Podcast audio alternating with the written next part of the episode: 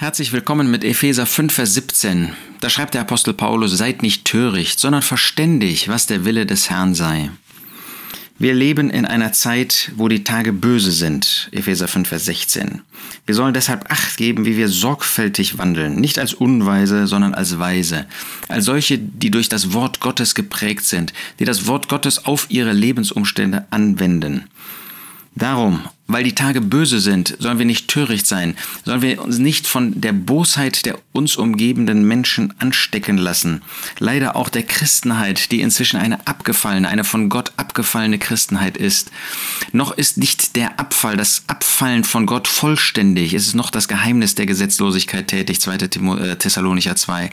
Aber doch sehen wir, dass die Christen bewusst sich von Gott wegwenden. Sie nennen sich Christen, aber meinen etwas völlig anderes als Gottes Wort. Und in einem in einer solchen Umgebung sollen wir nicht töricht wandeln, sollen, soll das nicht abfärben auf uns, sondern sollen wir die Zeit auskaufen, sollen wir in einer Weise leben, die nüchtern ist, uns nicht mit Wein berauschen, in dem Ausschweifung ist. Damit ist sicherlich der materielle Wein gemeint damals. Aber für uns gibt es alle möglichen Formen der Esoterik und der Gefühlsorientierung und so weiter. Wir sollen uns damit nicht berauschen, sondern werden, sollen mit dem Geist erfüllt sein ein verständiges Leben führen.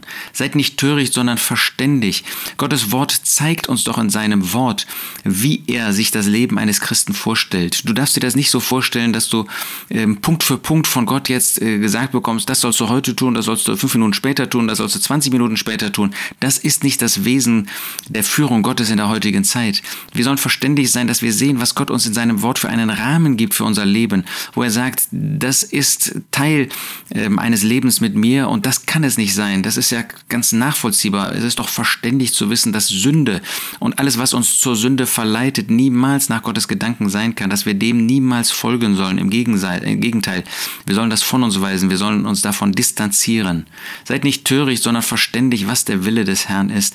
Der Wille des Herrn ist doch klar, dass wir ein Leben führen, in dem der Herr Jesus der Mittelpunkt ist, in dem wir uns fragen, wie kann ich ihn ehren, wie kann ich ihn verherrlichen, wie kann ich zur Ehre Gottes leben.